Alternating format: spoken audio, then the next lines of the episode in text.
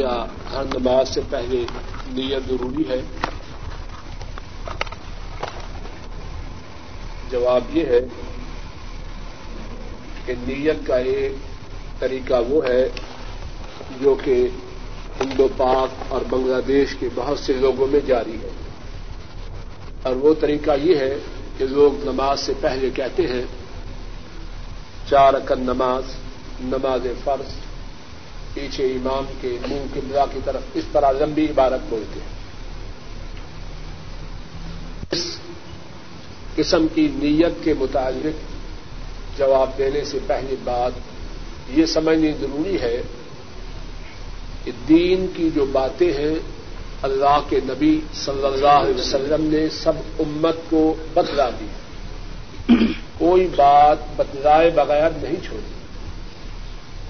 نماز وہ تو توحید کے اقرار اور نبی کریم سسم کی رسالت کے اقرار کے بعد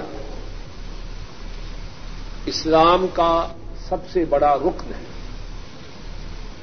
نماز کے متعلق نبی کریم صلی اللہ علیہ وسلم نے امت کو اندھیرے میں نہیں چھوڑا۔ رسول کریم صلی اللہ علیہ وسلم سے نماز سے پہلے اس قسم کی نیت کرنا بالکل ثابت نہیں۔ اور جو بات اللہ کے نبی سے ثابت نہ ہو، اس کی حیثیت کیا ہو سکتی؟ وہ بات جو عبادات میں کی جائے اور اللہ کے نبی نے نہ کی ہو، اسی کا نام بدعت ہے۔ اور بجائے ثواب کے اللہ کی ناراضگی والا اور عذاب والا وہ کام ہوتا ہے۔ تو آدمی کیا کرے؟ دل میں ارادہ کرے، دل میں عزم کرے کہ میں اللہ کے لیے نماز پڑھا۔ یہ ہے نیت۔ جو شرعی طریقہ ہے۔ زبان سے کچھ بولنا، جس طرح کہ میں نے کہا ہے، نبی کریم صلی اللہ علیہ وسلم سے اور آپ کے صحابہ سے ثابت ہے۔ دوسرا سوال یہ ہے، نماز تسمیح کا وقت۔ وہ اوقات جن میں نماز پڑھنے کی اجازت ہے، ان اوقات میں نماز تصویر پڑھی جا سکتی ہے اور جن اوقات میں نماز پڑھنے کی اجازت نہیں، فجر کی نماز کے بعد، سورج کے نکلنے تک اس وقت نماز پڑھنے کی اجازت نہیں۔ جب سورج پوری بلندی پہ ہو، نماز نہیں پڑھنی۔ اثر کی نماز سے لے کر سورج کے غروب ہونے تک اور غروب ہوتے وقت نماز کی اجازت نہیں۔ ان اوقات کے علاوہ جس طرح دیگر نوافل پڑھے جا سکتے ہیں اسی طرح نماز تصویر بھی پڑھی جا سکتی ایک سوال یہ ہے سوال نہیں درخواست ہے۔ کوئی ساتھی بے روزگار ہیں انہوں نے سب ساتھیوں سے درخواست کی ہے کہ دعا کریں۔ اللہ تعالیٰ انہیں حلال پاک فراخ روزی عطا فرما ایک سوال یہ ہے کہ اگر کوئی شخص کیسٹ کے ذریعے قرآن کریم سن رہا ہو، تو جہاں سجدہ کی آیت کریمہ آ جائے، کیا سجدہ کرے کہ نہ کرے؟ جواب یہ ہے کہ وہ سجدہ کرے۔ دوسرا سوال یہ ہے کہ اگر کوئی شخص بابدو ہے اور اس نے کپڑا کے اوپر سے شرمگاہ کو ہاتھ لگا لیا، تو وضو باقی ہے یا ٹوٹ جاتا ہے؟ جواب یہ ہے کہ اس طرح وضو نہیں ٹوٹتا۔ ہاں اگر کوئی شخص بغیر کپڑا کے شرمگاہ کو ہاتھ لگا لے اس صورت میں وضو ٹوٹ جاتا ہے۔ اگر کپڑا کے اوپر سے لگے تو پھر شرمگاہ کو اس صورت میں جبکہ وہ کپڑا کے اوپر سے چھوا جائے تو وضو باقی رہتا ہے۔ ایک سوال یہ ہے کہ مجبوری کے لیے جو تصویر وغیرہ آدمی اپنے پاس رکھے، شناختی کارڈ کی، پاسپورٹ کی، اقامہ کی، اللہ تعالی سے امید ہے کہ وہ ہماری اس بات کو معاف فرمائیں گے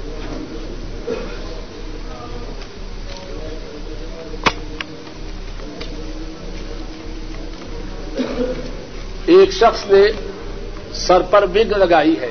سوال یہ ہے کہ وہ سر کا مسا کیسے کرے؟ جواب یہ ہے کہ سر پہ بگ لگانا جائز نہیں۔ اس شخص نے یہ سوال پوچھا اچھا سوال پوچھا ہے۔ اور سوال کے پوچھنے کا مقصد یہ ہے کہ اس شخص کو دین کی فکر ہے، اس لیے پوچھا ہے۔ تو اسی کی فکر کے متعلق، اس کی فکر کی قدر کرتے ہوئے یہ بات بتلاتا ہوں کہ وگ لگانی جائز نہیں۔ ایسا اللہ نے سر بنایا ہے، ویسا ہی رکھے۔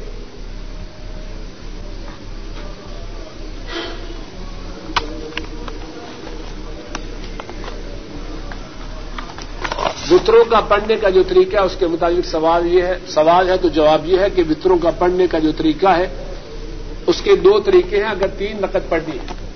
ایک طریقہ تو یہ ہے کہ تینوں رقطیں اکٹھی پڑی جائے اور دوسری رقط میں تشخد میں نہ بیٹھے۔ جس طرح مغرب میں بیٹھتا ہے، اس طرح نہ بیٹھے۔ بلکہ تیسری رقط کے لیے کھڑا ہو جائے۔ اور دوسرا طریقہ یہ ہے کہ دو رقط پڑھ کے اسلام پھیر لے اور پھر اس کے بعد ایک رقط پڑھے۔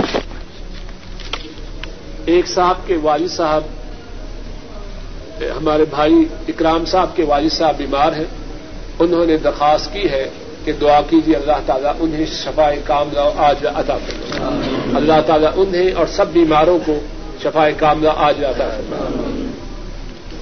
اور یہ ہے کہ اگر کوئی شخص بد عقیدہ ہو، اس کے ساتھ مسجد میں تعاون کرنا چاہیے کہ نہ چاہیے۔ اگر کوئی شخص مسجد کو شرک کی پھیلنے، بدعت کے پھیلنے کے لیے استعمال کرے، ایسی مسجد میں تعاون نہیں کرنا چاہیے۔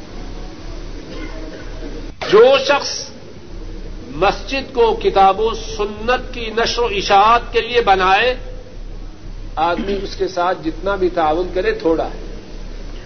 اور جو کوئی مسجد، نام تو ہو مسجد، تو وہاں شرک اور بدعت کی ترویج کرے، اس کے ساتھ تعاون کرنا جائز نہیں۔ اور شاید کیوں کہے کہ ابھی تو مسجد کی فضیلت بیان ہو رہی تھی، اب سارا ہی پانسا پلٹ گیا ہے۔ مدینہ طیبہ میں منافقوں نے مسجد بنائی۔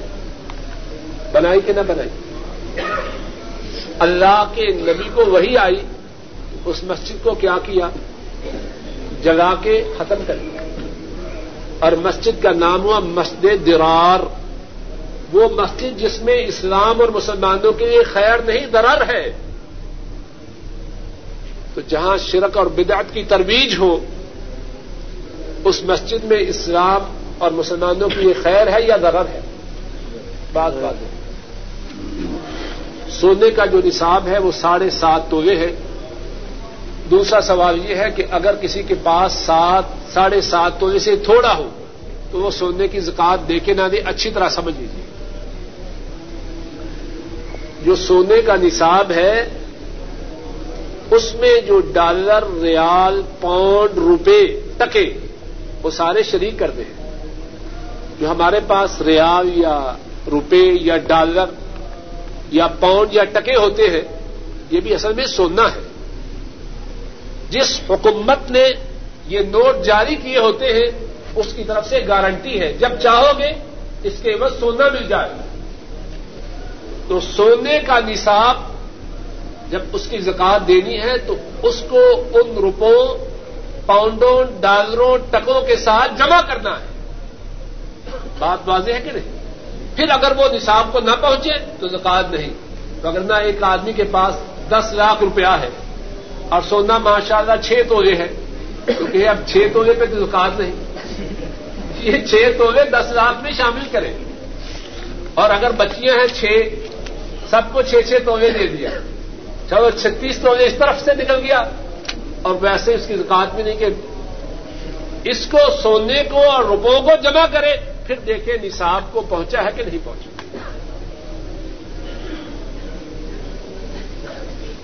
یہ بھی نیت کے متعلق سوال ہے کہ امام صاحب نماز جنازہ سے پہلے مختلفوں کو سکھلاتے ہیں کہ نماز جنازہ کی نیت یہ ہے، اللہ تعالیٰ ان امام صاحب کو ہدایت دے اور اس بات کی توفیق ادا فرمائے کہ وہ مقتدیوں کو نماز جنازہ سکھلائے۔ وہ سکھلائیں جو اللہ کے نبی نے سکھلایا ہے۔ وہ تو سکھلاتے نہیں اور نیت سکھلاتے ہیں جو اللہ کے نبی نے نہیں سکھلایا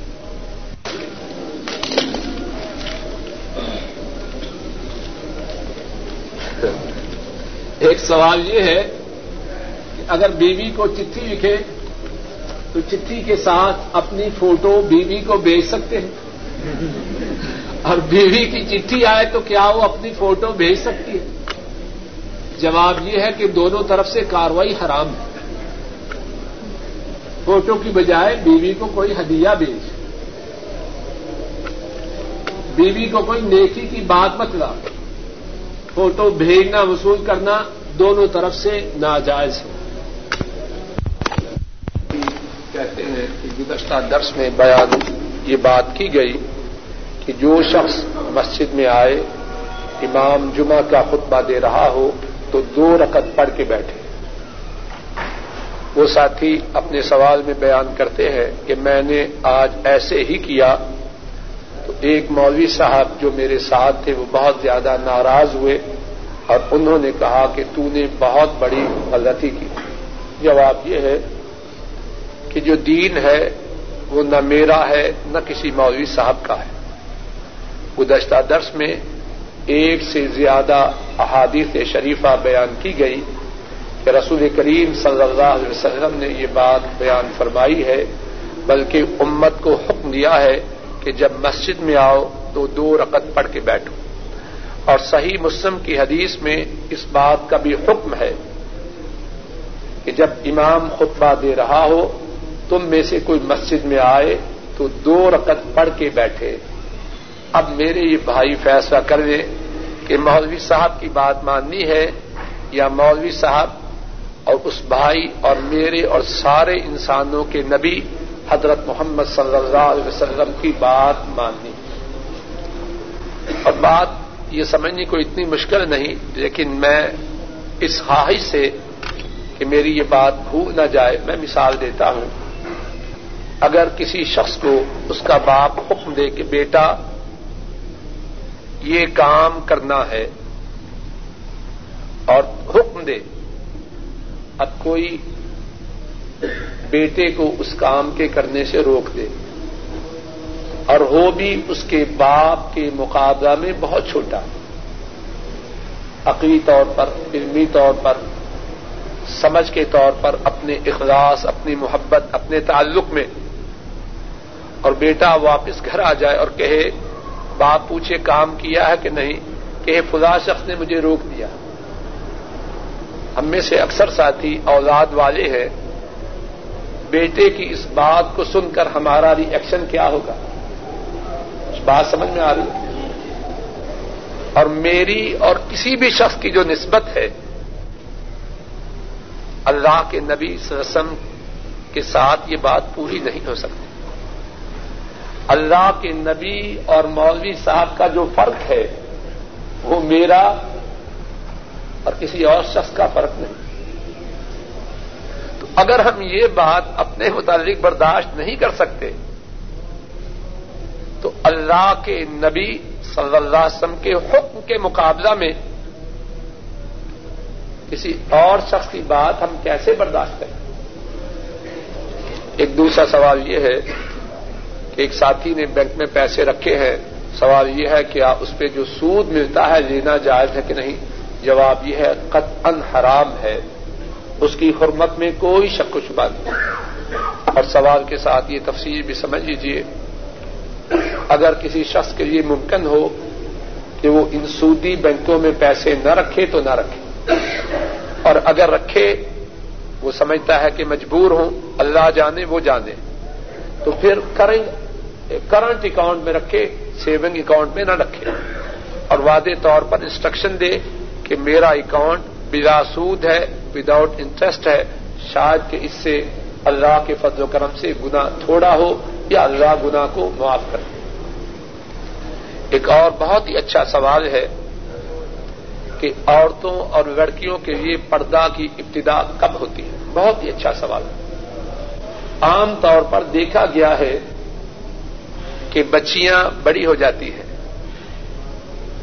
حتیٰ کہ بالغاہ ہو جاتی ہے ان کے بیماری کے دن آنا شروع ہو جاتے ہیں اور والد محترم کہتے ہیں، ننی۔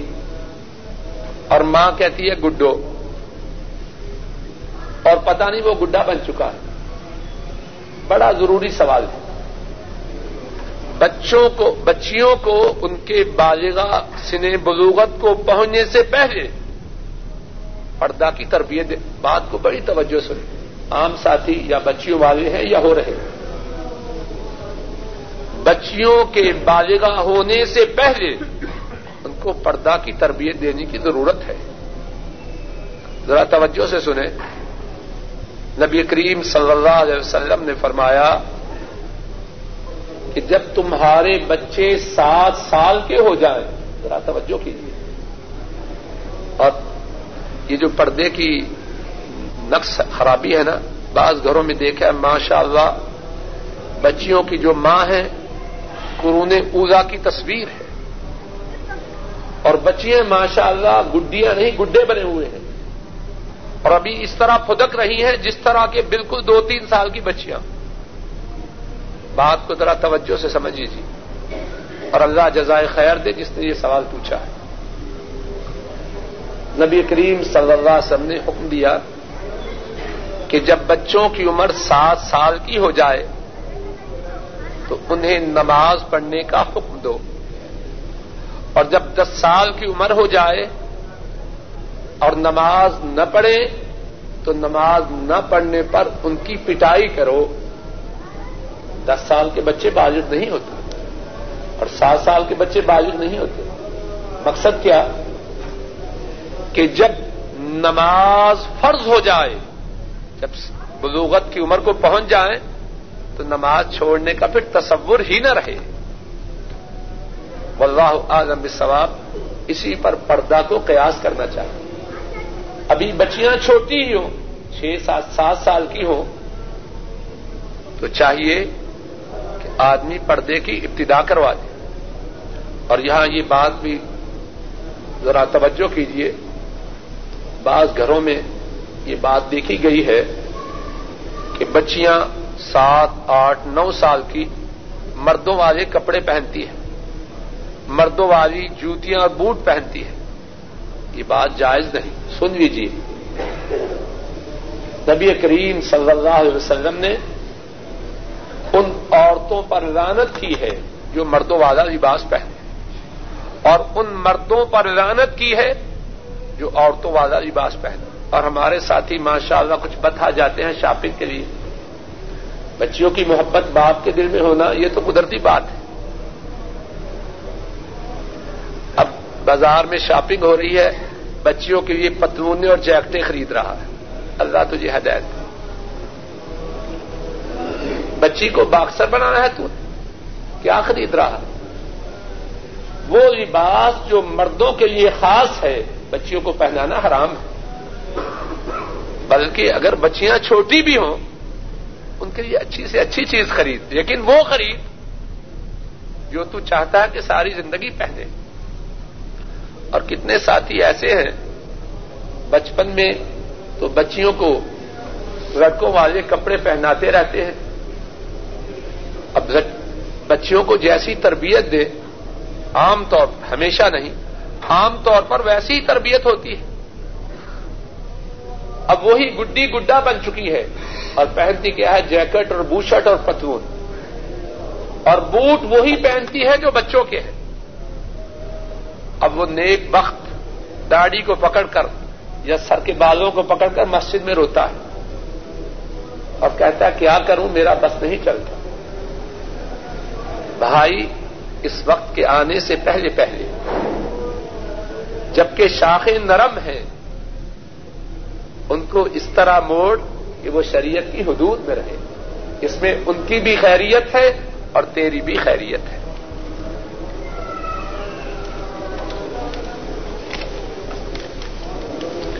ایک ساتھی کے پاس کمپنی کی گاڑی ہے اور کمپنی نے ان کو اجازت دی ہے کہ وہ اس گاڑی کو اپنے ذاتی کام کے لیے استعمال کر سکتے۔ ہیں لیکن یہ جو ساتھی ہیں جب بدھ کے دن درس میں آتے ہیں، تو بجائے کمپنی کا پٹرول ڈالنے کے اپنی جیب سے پٹرول ڈالتے ہیں، تاکہ جو ساتھی وہ اپنی گاڑی میں درس کے لیے لے جاتے ہیں، ان کو ان ساتھیوں کے درد سننے کا ثواب حاصل ہو سکے۔ جواب یہ ہے، اللہ کی رحمت میں کوئی کمی نہیں۔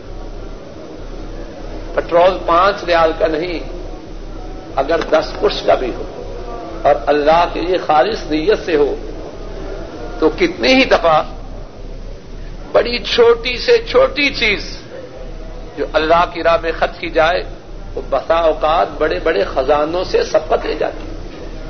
غزوہ تبوک میں جو صحابی آدھا سا قریب ڈیڑھ کلو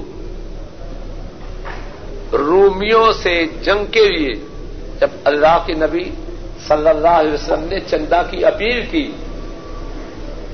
جو ساتھی ڈیڑھ کی، آدھا کلو قریب ڈیڑھ سے کھجورے لے کے آئے، عرش والے رب نے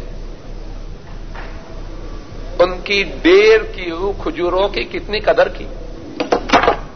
منافقین نے اعتراض کیا، یہ مسلمان ہیں، رومیوں سے جنگ کرنی ہے۔ اور ڈیڑھ ڈیڑھ کلو کھجورے لے کے آ رہے ہیں۔ اللہ نے اپنے ان بندوں کا دفاع قرآن کریم میں کیا۔ فرمایا، یہ ان سے مذاق کرتے ہیں، اللہ ان سے مذاق کرتا ہے۔ تو مقصد یہ ہے، اللہ کی راہ میں جو چیز دی جائے، جو عبرت ہے، وہ اس سے نہیں، وہ چیز تھوڑی ہے یا زیادہ ہے۔ عبرت اس سے ہے کہ کس نیت سے وہ چیز اللہ کی راہ میں دی گئی۔ ایک سوال یہ ہے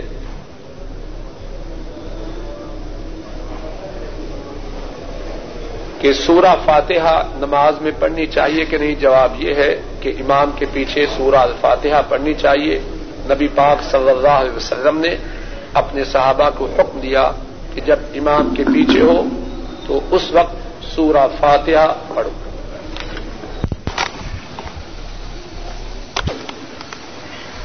کسی کے ذمہ عقیقہ ہے، تو کیا وہ عقیقہ کی رقم مدرسہ پر خرچ کر سکتا ہے؟ جواب یہ ہے کہ نہیں۔ عقیقہ کا تعلق بچے کی ولادت سے ہے، اللہ کی طرف سے، بچہ یا بچی کے اللہ کی طرف سے ملنے کے ساتھ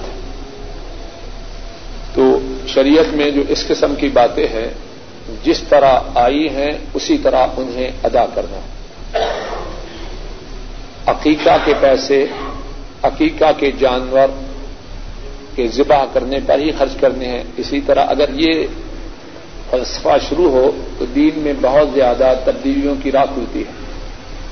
کل کو کوئی کہے کہ قربانی کا جو قربانی کے جو پیسے ہیں، جانور ذبح کرنے کی بجائے وہ بھی میں کسی کو دے دوں۔ اور پھر کوئی اٹھے کہ کہ حج جو ہے، اس پہ جو رقم خرچ کرنی ہے وہ بھی کسی کو دے دوں۔ مال اللہ دینے والے ہیں۔ تو سیدھا ہو، مال کی کمی۔ تو سیدھا ہو۔ جس اللہ نے یہ ذمہ داریاں رکھی ہیں۔ ان کے خزانوں میں اپنے بندوں کو ان ذمہ داریوں کے ادا کرنے کے لیے مال کی کمی نہیں۔ بندے سیدھے ہوں، اللہ تو رحمت فرمانے والے ہیں۔ لو ان اهل القرى امنوا واتقوا لفتحنا عليهم بركات من السماء والارض ولكن كذبوا فاخذناهم بما كانوا يكسبون فرمایا اگر بستیوں والے ایمان لے آئیں اور متقی بن جائیں، توجہ سے سنیں اگر بستیوں والے ایمان لے آئیں اور متقی بن جائیں، اور متقی کا معنی ہے اپنے آپ کو گناہوں سے دور رکھیں، ہر گناہ سے۔ اگر بستیوں والے ایمان لے آئیں اور متقی بن جائیں، فرمایا فتحنا علیہم برکات من السماء والارض ہم ان پر آسمان سے اور زمین سے برکتیں کھول دیں اور جب اللہ برکتیں کھول دے تو کمی رہ جائے پگا کن کا زبو لیکن بندوں نے ہماری باتوں کو جٹلایا فاخذ نہ ہم بما کیا یکسبون، ان کی کرتوتوں کی وجہ سے، ان کی سیاہکاریوں کی وجہ سے ہم نے ان کا مواخذہ کیا۔ ایک اور سوال یہ ہے کہ ایک شخص سوال کر رہا ہے کہ وہ اذان، فجر کی اذان سے پون گھنٹہ پہلے اٹھتا ہے، اللہ کے فضل و کرم سے اس وقت تحجد ادا کرتا ہے، تو کیا یہ وقت تحجد کی ادائیگی کے لیے درست ہے؟ تو آپ سے پہلے ہم اپنے ساتھی کو مبارکباد دیتے ہیں اور اللہ سے دعا کرتے ہیں کہ اللہ تعالی انہیں استقامت عطا فرمائے۔ اور ہم سب کو اس قسم کی نیکیاں کرنے کی توفیق عطا فرمائے تحجد کی ادائیگی کے لیے یہ بہترین وقت ہے۔ اور خوش نصیب ہیں وہ لوگ جو اس وقت کو پائیں۔ اللہ کی طرف سے اعلان ہوتا ہے ہے کوئی سوال کرنے والا کہ میں اس کے سوال کو پورا کروں؟ ہے کوئی فریادی کہ اس کی فریاد کو پورا کروں؟ ہے کوئی گناہوں کا گناہوں کی معافی کا سوال کرنے والا کہ میں اس کے گناہوں کو معاف کروں۔ ایک سوال یہ ہے کہ کسی رشتے دار کو فوت ہوئے کچھ ماہ، دو، تین ماہ گزر چکے ہیں اور مجھے اطلاع اب ملی ہے، تو کیا میں اب تعزیت کا خط لکھ دوں؟ جواب یہ ہے، لکھ دو۔ جب خبر ہوئی ہے تو اس وقت تعزیت کا خط لکھنے میں کیا حرج ہے؟ اور اللہ سے امید ہے کہ تعزیت کا خط لکھنے سے خط لکھنے والے کو انشاءاللہ اللہ اجر و ثواب ہو ایک سوال یہ ہے کہ اگر کوئی شخص اپنے گھر والوں کی طرف جائے، دوبارہ جانا چاہے تو کیا دوبارہ جانے سے پہلے غسل ضروری ہے؟ جواب یہ ہے کہ نہیں۔ لیکن یہ ضروری ہے کہ دوبارہ جانے سے پہلے وضو کر لیں ہے کہ کچھ ساتھیوں نے قرآن شریف پر ہاتھ رکھ کے قسم کھائی اور پھر اس قسم کو توڑ دیا اور پھر انہوں نے تین رودے رکھ لیے تو کیا قسم کا کفارہ ادا ہوگا کہ نہیں؟ جواب یہ ہے کہ قسم کھانے کا جو ٹھیک طریقہ ہے وہ اللہ کے نام کی قسم ہے۔ قرآن کریم کی قسم کھانا میرے علم میں رسول کریم صلی اللہ علیہ وسلم سے اس کا ثبوت نہیں۔ اور اس سے پہلے یہ ہے کہ حتی امکان آدمی کو قسمیں نہیں کھانی چاہیے۔ اپنے آپ کو مصیبت میں نہ ڈالے۔ اگر ضرورت ہو تو اللہ کی قسم کھائے۔ اور اللہ کی قسم اگر پوری نہ کر سکے یا دیکھے کہ جو کام، جس کام پہ اس نے قسم کھائی ہے، اس کی بجائے دوسرا کام اچھا ہے، تو پھر کفارہ ٹھیک ہے۔ تین روزے یا دس مسکینوں کا کھانا۔ تو اب یہ جو انہوں نے کام کیا وہ اللہ عالم قرآن کی ہاتھ پر رکھ کے قسم کھائی، اس کی اللہ سے معافی مانگے اور جو انہوں نے کفارہ دیا ہے، امید ہے انشاءاللہ اللہ یہ کافی ہوگا۔ کہ پیشاب اور استنجا کھڑے ہو کے کرنا جائز ہے کہ نہیں؟ حضرت صلی اللہ علیہ وسلم کا پیشاب کرتے ہوئے جو عام دستور اور طریقہ تھا وہ یہ تھا کہ آپ بیٹھ کر کرتے لیکن ایک موقع پر اس بات کا بھی ذکر ہے کہ حضرت صلی اللہ علیہ وسلم ایک روڑی پر آئے اور آپ نے کھڑے ہو کر پیشاب کیا۔ اس سے معلوم ہوتا ہے، اگر ضرورت ہو تو آدمی کھڑے ہو کر بھی پیشاب کر سکتا ہے۔ لیکن کھڑے ہو کے ضرورت یہ نہیں کہ کپڑے ناپاک ہو جائیں۔ یعنی کپڑوں کو نجاست سے بچانے کے لیے اگر کوئی شخص ایسی صورت اختیار کرے تو آ حضرت صلی اللہ علیہ وسلم سے اس کا ثبوت ملتا ہے۔ تیسرا سوال یہ ہے اور میرے خیال میں اس میں کافی لوگ ان کے لیے یہ سوال ہے کہ کچھ بائی ہیں، ان کا کھانا پینا، کاروبار، سب کچھ اکٹھا ہے۔ آمدن اور اخراجات سب اکٹھے ہیں۔ سوال یہ ہے کہ جو یہاں ہے، کیا وہ اپنی آمدن میں سے کچھ چھپا کے رکھ سکتا ہے؟ یہ بات درست نہیں۔ ایسا کرنا جائز نہیں۔ جب کھانے، پینے، آمدن، اخراجات میں سب شریک ہیں، تو اس کا چھپانا ناجائز ہے۔ ہاں اگر وہ سمجھتا ہے کہ یہ شراکت اس کے بس میں نہیں، تو اچھے طریقے سے والدین کی خدمت میں گزارش کرے کہ یہ سودا مجھے منظور نہیں، ویسے تعاون کرنے کے جتنا ہو سکے حاضر ہوں۔ یہ نہ کرے کہ نام تو شراکت کا رکھے اور چوری کرے۔ شراکت کی صورت میں جبکہ آمدن اخراجات میں شرکا ہوں تو پھر کچھ چھپانا اس کے لیے جائز نہیں۔ ایک سوال یہ ہے کہ نماز قضا ہو گئی، اب سنتیں پڑھے کہ نہ پڑھے؟ جواب یہ ایک تو پہلے غلط ہی کی کہ نماز قضا کی، اب سنتیں کیوں چھوڑے؟ پہلے سنتیں پڑھے، سنتیں جو پہلے ہیں وہ پہلے پڑھے، جو بعد میں ہیں وہ بعد میں پڑھے۔ اور اگر اس نے فرض کی نیت کر لی ہے، تو فرض پڑھ کے پھر بعد میں سنتیں پڑھے۔ یہ ہے کہ جب وضو نہ ہو تو کیا قرآن پاک پڑھا جا سکتا ہے؟ جواب یہ ہے، قرآن پاک زبانی پڑھنا اس کے لیے تو وضو بالکل ضروری نہیں۔ آدمی زبانی قرآن پاک بغیر وضو پڑھ سکتا ہے۔ اگر قرآن پاک ہاتھ میں لے کے پڑھنا ہے، تو اس کے لیے بہتر ہے کہ باوضو ہو، اور اگر باوضو نہ ہو تو اللہ تعالی معاف کرے۔ ویسے بھی یہ بات سمجھ لیجیے ہم عام طور پر وقت وضو کرنے کو بوجھ سمجھتے ہیں۔ یہ ذرا بات توجہ سے سنیں، شاید اللہ کرے اس میں فائدہ ہو جائے۔ اور کئی دفعہ تو ایسا بھی ہوتا ہے کہ قرآن پاک صرف اس لیے نہیں پڑھتے کہ میں وضو سے نہیں، ہوتا ہے کہ نہیں؟ یار وضو سے نہیں، جب اذان ہوگی پھر پڑھیں گے۔ جب اذان ہوئی، نماز پڑھی اور پھر کاروبار میں چلے گئے۔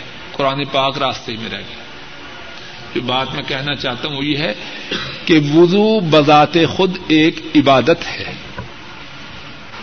توجہ سے سنیے باجوا صاحب، وضو بذات خود ایک عبادت ہے۔ اور یہ وہ عبادت ہے کہ نبی کریم صلی اللہ علیہ وسلم اس عبادت کے ادا کرنے والوں کو اس عبادت کے ادا کرنے کی وجہ سے حود کوثر پہ پہچانے گے چھوٹی عبادت ہے۔ اور یہ وہ عبادت ہے، نبی کریم صلی اللہ علیہ وسلم نے فرمایا، لا يحافظ على الوضوء الا مؤمن۔ وضو کی حفاظت وہی کرے جو ایمان والا ہے۔ ایماندار کی جو علامتیں ہیں، ان میں سے ایک علامت یہ ہے کہ وہ زیادہ سے زیادہ اوقات میں وضو سے رہے۔ کچھ بات سمجھ میں آئی کہ نہیں؟ قرآن پاک پڑھنا عبادت ہے تو وضو عبادت نہیں۔ تو آدمی جس طرح میں نے کہا ہے، زبانی پڑھنے کے لیے ضروری نہیں۔ اور ہاتھ میں ہو تو بہتر ہے کہ باوضو ہو۔ اور اگر وضو نہ ہو تو اللہ سے امید ہے کہ معافی ہے۔ لیکن اچھی بات یہی ہے کہ آدمی باوضو ہو جائے۔ ایک یہ ہے کہ کیا بیوی کے نام کے ساتھ خامن کا نام استعمال کرنا درست ہے؟ مثال کے طور پر ایک عورت کا نام ہے، یا واضح ہے سوال؟ عابدہ نام ہے، اس کے خامن کا نام ہے ماجد۔ تو عابدہ ماجد کہہ سکتی ہے کہ نہیں؟ اس بارے میں میں فتوا نہیں دے سکتا، لیکن جو بات احادیث شریفہ میں ملتی ہے کہ حضرات صحابہ میں یہ بات نہ تھی۔ عائشہ رضی اللہ تعالی عنہا کن کی بیوی بنی؟ بولیے ایسا خامن کسی کا ہو سکتا ہے؟ تو جب ذکر ہوتا تو عائشہ بنت ابی بکر، زوج الرسول صلی اللہ علیہ وسلم کہا جاتا، لیکن عائشہ محمد یہ کہنے کا رواج نہ تھا۔ آشا محمد کا رواج نہ تھا آشا بنتے ابھی بکر۔ اللہ عالم، میں پھر کہتا ہوں، میں اس بارے میں کوئی فتوا نہیں دیتا۔ کوئی فتوا نہیں دیتا۔ ویسے میرے علم میں نہیں کہ حضرات صحابہ میں جب بیوی کی شادی ہوتی عورت کی شادی ہوتی تو خامن کا نام لگایا جاتا اور باپ کا نام اس کے نام سے ہٹایا جاتا۔ اللہ عالم بس بھی گزر چکا ہے، لیکن پھر پوچھا گیا ہے کیا نماز کی نیت زبان سے کرنا ٹھیک ہے کہ نہیں؟ جواب یہ ہے جیسا کہ ہم احادیث پاک میں پڑھتے ہیں، نبی کریم صلی اللہ علیہ وسلم کی عبادات کے تمام مسئلے صحابہ نے محفوظ کیے اور امت تک پہنچائے۔ حتیٰ کہ بیت الخلاء سے میں جانا، وہاں سے نکلنا، اس کے متعلق بھی آپ کا جو طریقہ تھا، وہ صحابہ نے محفوظ رکھا اور امت تک پہنچایا۔ اب آتے ہیں اسی مسئلہ کے متعلق اللہ کے نبی صلی اللہ علیہ وسلم کی سیرت کی طرف۔ سارے ذخیرہ حدیث میں میرے ناقص محدود علم میں کہیں نہیں کہ اللہ کے نبی صلی اللہ علیہ وسلم جب نماز کے لیے کھڑے ہوتے تو فرماتے، چار عقد نماز نماز سنت اوپر زمین کے نیچے آسمان کے منہ قبلہ کی کوئی یہ بات اللہ کے نبی سے ثابت نہیں۔ اور ہمارا یہ ایمان ہے، کوئی ناراض ہو یا خوش ہو، عبادت اللہ کے ہاں وہ قبول ہے جو مدینے والے کے طریقے پر۔ اچھی طرح نوٹ کر لیجیے عبادت اللہ کے ہاں وہ قبول ہے جس پہ مدینے والے کی اسٹمپ ہو۔ اور بات اچھی طرح ذرا سمجھ لیں۔ یہ نوٹ ہے پانچ ریال سعودی کا اس پہ دستخط ہیں سعودی وزیر مالیات کے کہ نہیں۔ بات سمجھانے کی غرض سے کیا رہا۔ اگر کوئی شخص اس سے بڑا نوٹ لے آئے، یہ اتنا ہے نا، اتنا لے آئے۔ اور جو کاغذ ہے، اس سے کہیں زیادہ مہنگا ہو۔ اور جو پرنٹنگ ہے اس سے بہت زیادہ شاندار ہو ہو سکتا ہے کہ نہیں؟ کاغذ بھی شاندار ہو سکتا ہے۔ پرنٹنگ بھی اچھی ہو سکتی ہے، کاغذ بڑا بھی ہو سکتا ہے۔ ہو سکتا ہے کہ نہیں؟ جواب دیجیے اور اس پہ وزیر مالیات کی مہر نہ ہو، ابھی درس سے فارغ ہو اور دکاندار سے کہے، ذرا بپسی دینا ایک۔ تو یہ بپسی کا طلبگار اس نوٹ سے جس پہ وزیر مالیات کی مہر نہ ہو، انشاءاللہ رات کو کہاں جائے گا؟ سڑک پہ نہیں چلے گا، سجن میں ہوگا۔ کچھ بات سمجھانے کی غرض سے کیا رہا؟ اتنی موٹی بات ہے اور پھر سمجھ میں نہیں آ رہی۔ جو نماز مدینے والے کے طریقے پر نہ ہوگی وہ ادا کرنے والا کہاں جائے گا؟ کچھ بات سمجھ میں آ رہی کہ نہیں؟ بڑی موٹی بات۔ جو چاہے کہ اس کی نماز قبول ہو، وہ نماز اس طرح پڑھے جس طرح مدینے والے نے پڑھی صلی اللہ علیہ وسلم۔ اور مدینے والے سے نماز کے شروع میں یہ کہنا، جو ہمارے لوگ کہتے ہیں، دو رقط چار رقط پیچھے امام کے اوپر زمین کے نیچے آسمان کے وقت شا... کوئی بات اللہ کے نبی سے یہ ثابت نہیں۔ اچھا سوال ہے، اگر میاں یا بیوی میں سے کوئی بیمار ہو جائے اور وہ روزے نہ رکھ سکے، تو کیا بیوی کی جگہ خامن اور خامن کی جگہ بیوی روزے رکھ سکتی ہے؟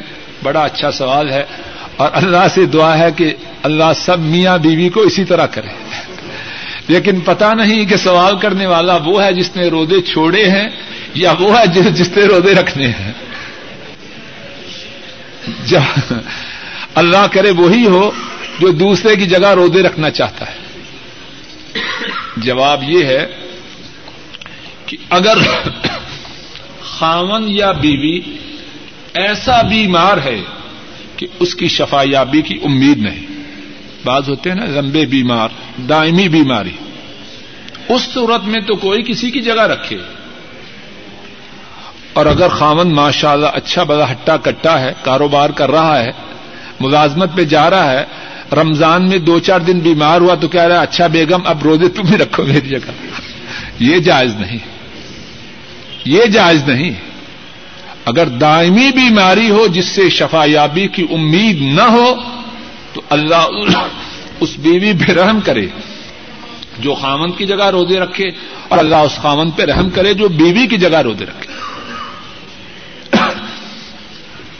اجتماعی طور پر قرآن خوانی کرنا یا ذکر کرنا، اس کی یہ صورت ہے کہ اب مثال کے طور پر نماز کے بعد لوگ بیٹھ جائیں، قرآن پاک پڑھیں، اچھی بات ہے۔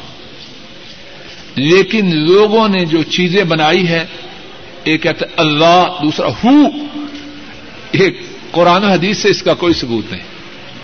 اب لائٹیں بند کر دو جی۔ اب کوئی حاضر ہو گیا، کوئی غائب ہو گیا، یہ نئی باتیں ہیں سب۔ مدینے کی باتیں نہیں۔ یہ میڈ ان پاکستان یا میڈ ان انڈیا یا میڈ ان بنگلہ دیش ہے۔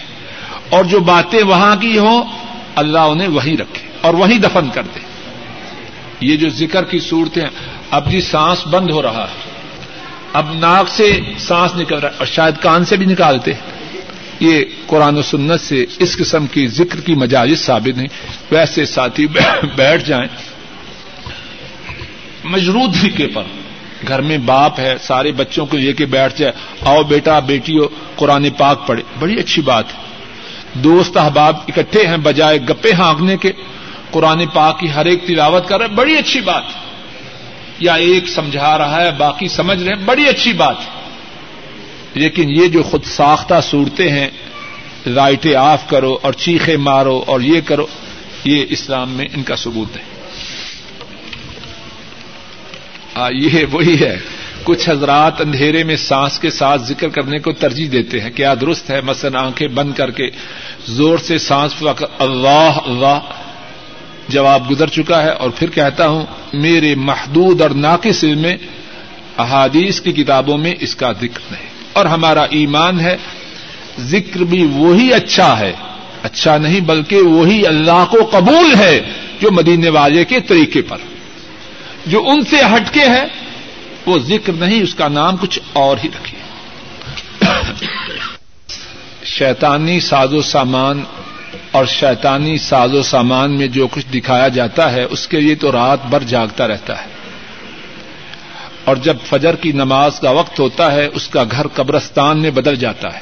سوال یہ ہے، اس کے ساتھ تعلقات رکھنے کیسے ہیں؟ جواب یہ ہے اس سے تعلق رکھے تو اس نیت سے رکھے کہ اس کی اصلاح کرنی ہے۔ وگرنہ وہ اس قابل نہیں کہ اس کو اسلام میں شریک بھی کیا جائے۔ اسی میں رہیں گے۔ ایک سوال یہ ہے کہ بعض مسلمان بھائی پانچوں وقت کی نماز پڑھتے ہیں اور اس کے ساتھ فلمیں بھی دیکھتے ہیں۔ قرآن و حدیث کی روشنی میں ان کے لیے کیا حکم ہے بیان فرمائیں۔ جواب یہ ہے کہ جو شخص پانچوں وقت کی نمازیں پڑھتا ہے، ہم اس سے کہیں گے ماشاء اللہ تبارک الرحمن، شاباش، آفرین۔ اور اس کے ساتھ جو دوسرا کام ہے، فلمیں دیکھنا، اس سے کہیں گے، بھائی، اللہ سے ڈر جاؤ، اپنی آنکھوں کو ان چیزوں کے دیکھنے میں استعمال نہ کرو۔ جن چیزوں کے دیکھنے سے اللہ ناراض ہوتا ہے۔ اور یہ بھی کہیں گے، بھائی ڈر جاؤ، یہ میری یا آپ کی جو آنکھیں ہیں، یہ ہمارے رشتہ میں اس طرح نہیں آئی کہ جب تک زندہ رہیں گے، آنکھیں باقی رہیں گی۔ اللہ کے غضب سے ڈر جاؤ، کہیں ایسا نہ ہو کہ اللہ ان آنکھوں کو چھین دے اور آنکھوں کا چھینا جانا کوئی انہونی بات نہیں جس کو سمجھ نہ آئے، وہ کبھی مستشفہ العیون میں چلا جائے۔ آنکھوں کے ہسپتال میں چلا جائے تو وہ دیکھے گا کتنے ہی لوگ ایسے ہیں۔ ایک وقت وہ بالکل بینا سے موٹی موٹی آنکھیں رکھتے تھے۔ اللہ کی طرف سے ایسی گرفت یا ایسی آزمائش آئی کہ وہ اب آنکھوں کی بینائی سے محبوب ہے۔ اور وہ چاہتے ہیں کہ سب کچھ ان سے لے لیا جائے، آنکھوں کی بینائی واپس آ جائے۔ تو اگر ان کی بینائی چھن سکتی ہے، تو میرے لیے اور آپ کے لیے کون سی گارنٹی ہے کہ ہماری بینائی نہ چھن جائے؟ آنکھیں اللہ کی بڑی نعمت ہے۔ اور اللہ کی نعمت کا سب سے بڑا شکریہ یہ ہے، اس نعمت کا اس طرح استعمال کیا جائے، جس طرح نعمت ادا کرنے والے نے حکم دیا ہے۔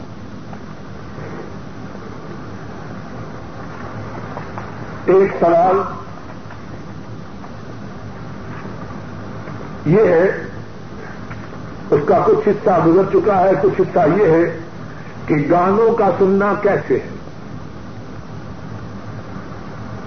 وہی بات جو میں نے آنکھوں کے متعلق کہی ہے، وہی بات کانوں کے متعلق ہے۔ اور کان اللہ کی بہت بڑی نعمت ہے۔ بہت بڑی نعمت ہے۔ اگر کسی کو اس نعمت کی سمجھ نہ آئے، تو بہرے گنگوں کے جو اسکول ہیں، وہاں چلا جائے۔ یا خدا نہ کرے، اگر کسی کا موتیوں جیسا بچہ بہرا گنگا ہو، اس کے والدین سے جا کے پوچھے کہ یہ کام کتنی بڑی نعمت اور پھر گانوں کے سننے والا، رسول مکرم صلی اللہ علیہ وسلم کے اس فرمان کو یاد کرے، جو امام ابن ماجہ اپنی کتاب سنن ابن ماجہ میں بیان فرماتے ہیں۔ حضرت ابو مالک الاشری رضی اللہ تعالی عنہ اس حدیث کے راوی ہیں۔ رسول مکرم صلی اللہ علیہ وسلم نے فرمایا بن ناكم من امتی الخط يسمونها بغير اسمها ويوظف على رؤوسهم المعازف والمغنيات فيخطف الله بهم الارض ويجعل منهم قردة وخنازير او كما قال صلى الله عليه وسلم رسول مکرم صلی اللہ علیہ وسلم نے فرمایا،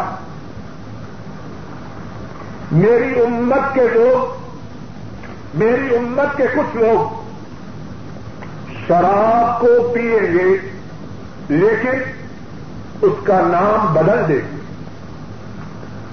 شراب پیئیں گے، لیکن اس کا نام بدل دیں گے۔ اور کتنی بے وقوفی کی بات ہے کہ کوئی شخص یہ سمجھے کہ نام کے بدلنے سے حکم بدل جاتا ہے۔ ایسا ممکن ہے۔ اگر کوئی شخص خنزیر کا نام بکری رکھتے، کتے کا نام گائے رکھتے، تو کیا خنزیر اور کتا حلال ہو جائیں؟ گے فرمایا، میری امت کے کچھ لوگ شراب پیئیں گے، اس شراب کے نام کو بدل دیں گے اور ان کے سروں پر گانے بجانے کا سامان بجایا جائے گا اور ان کے سروں پر گانے والی عورتیں گانا گائیں گی۔ کتنے آواز ہوں گے؟ بولیے دو۔ شراب پینا نام بدل کے، گانے بجانے کا سامان، گانے والیوں کے گانے سننا۔ کیا ہوگا؟ فرمایا، ایسے لوگوں پر دو قسم کے عذاب آئے۔ یافتف اللہ یافتف اللہ بہم اللہ اللہ ان کو زمین میں دنچھا دے اور ان میں سے کچھ لوگوں کی شکلوں کو بدل دیں گے اور ان کی شکلیں بندروں اور خنزیروں کی بنا دے۔ اب اس سوال کا جواب میں کیا دوں؟ جب بھی شیطان آئے، بہکانے کی کوشش کرے مدینے والے صلی اللہ علیہ وسلم، ان کے اس فرمان کو یاد کر لیجیے اور ظاہر ہے، ان کی بات میں نہ جھوٹ ہے، نہ مبالغہ ہے، نہ کمی ہے، نہ بیشی ہے۔ جو فرماتے ہیں ناپ تو کے فرماتے ہیں۔ اور ایسا کیوں نہ ہو۔ وبا ينطق عن الهوى ان ہوا الا وحی یوحى اپنے ہوٹوں کو جبت دیتے ہیں، اپنی مرضی سے اپنے ہوٹوں کو جمبت نہیں دیتے۔ اور سوالے کی طرف سے وہی آتی ہے، اپنی زبان مبارک کو حرکت دیتے ہیں۔ حج اور عمرہ میں چہرہ کے ڈھانپنے کے متعلق ہے۔ اس کا جواب گزر چکا ہے۔ جہاں غیر محرم مرد ہوں، خواہ گاڑی میں، ہوائی جہاز میں، ایئرپورٹ پر، بس اسٹاپ پر مکہ شریف میں، بیت اللہ میں، طواف کے دوران، سائی کے دوران ارفا میں جہاں کہیں غیر محرم سامنے ہو، عورت اپنے چہروں کو، عورت اپنے چہرے کو ڈھانپ کے رکھے۔ دوسرا سوال اس بارے میں یہ ہے کہ عمرہ یا حج کے دوران مردوں اور عورتوں میں اختلاط ہوتا ہے، اس میں کیا کیا جائے؟ آشا صدیقہ رضی اللہ تعالی عنہا، ان کا طریقہ مبارک یہ تھا کہ جب وہ بیت اللہ کا طواف کرتی تو ایک دم دور ہو جاتی، مردوں سے دور ہو کے طواف کرتی۔ ان کے ساتھ ایک عورت تھی، اس نے کہا، آئیے ذرا بیت اللہ کے قریب ہو کے طواف کیجیے حضرت عائشہ رضی اللہ تعالی عنہا ان پر انتہائی شدت سے ناراض ہوئی اور کہا، مجھ سے دور ہو جاؤ۔ تو مسلمان عورت، اس کا مقصد تو یہ ہے کہ اسے اللہ کی طرف سے ثواب ملے۔ بیت اللہ سے جو قریب ہونا ہے وہ بھی تو اسی لیے اگر ایک عورت اللہ اور اس کے رسول صلی اللہ علیہ وسلم کے احکامات پر عمل کرتے ہوئے، مردوں سے دور ہوتے ہوئے، بیت اللہ سے دور ہو کر بھی طواف کرے گی، تو اللہ تعالی اسے بیت اللہ سے قریب ہونے کے ثواب سے محروم نہ رکھے۔ گی یہ ہے، یہ سوال عربی میں آیا ہے، پتہ نہیں جو سوال کرنے والی ہیں۔ وہ عربی ہی سمجھتی ہیں یا عربی اور اردو دونوں سمجھتی ہیں؟ فائدہ کی خاطر میں سوال کا جواب عربی میں بھی اور اردو میں بھی دے دیتا ہوں۔ اردو میں سوال کا ترجمہ یہ ہے کہ کیا مسلمان عورت ڈرائیور کے ساتھ اپنے گھر سے نکل سکتی ہے؟ جواب یہ ہے، مسلمان عورت کا اپنے گھر سے ڈرائیور کے ساتھ نکلنا جائز نہیں۔ ہم نے دوران درس یہ حدیث پڑھی حضرت صلی اللہ علیہ وسلم نے فرمایا، کوئی مرد عورت کے ساتھ تنہا نہ ہو، مگر جبکہ محرم ساتھ ہو۔ اب گھر سے جب عورت ڈرائیور کے ساتھ نکلتی ہے، تو وہ ڈرائیور کون ہے؟ اس کا ماموں ہے، چچا ہے خامند ہے، بھائی ہے، بیٹا ہے، سسر ہے، نانا ہے، دادا ہے، پھر تو ٹھیک ہے۔ اور اگر یہ سب کچھ نہیں، تو عورت کا ڈرائیور کے ساتھ نکلنا اسلام میں حرام ہے۔ رسول کریم صلی اللہ علیہ وسلم نے فرمایا، جب کوئی عورت غیر محرم کے ساتھ یا مرد غیر محرم عورت کے ساتھ تنہا ہوتا ہے تو ان دو کے ساتھ تیسرا شیطان ہوتا ہے۔ اور جب دو کے ساتھ تیسرا شیطان ہے تو نتیجہ کب اچھا ہوگا؟ اور دوسری بات یہ ہے، ہم مانے نہ مانے ڈرائیور کے ساتھ تنہائی کے جو نتائج ہیں، وہ ہم سنتے رہتے ہیں۔ آنکھوں پہ پٹیاں باندھے یا اپنے کانوں میں روئی ٹھونسے تو ہماری اپنی مرضی ہے۔ اس کے جو نتائج ہیں، وہ اچھے نہیں، گندے ہیں۔ عربی میں اس سوال کا جواب یہ ہے ہل یجود المرا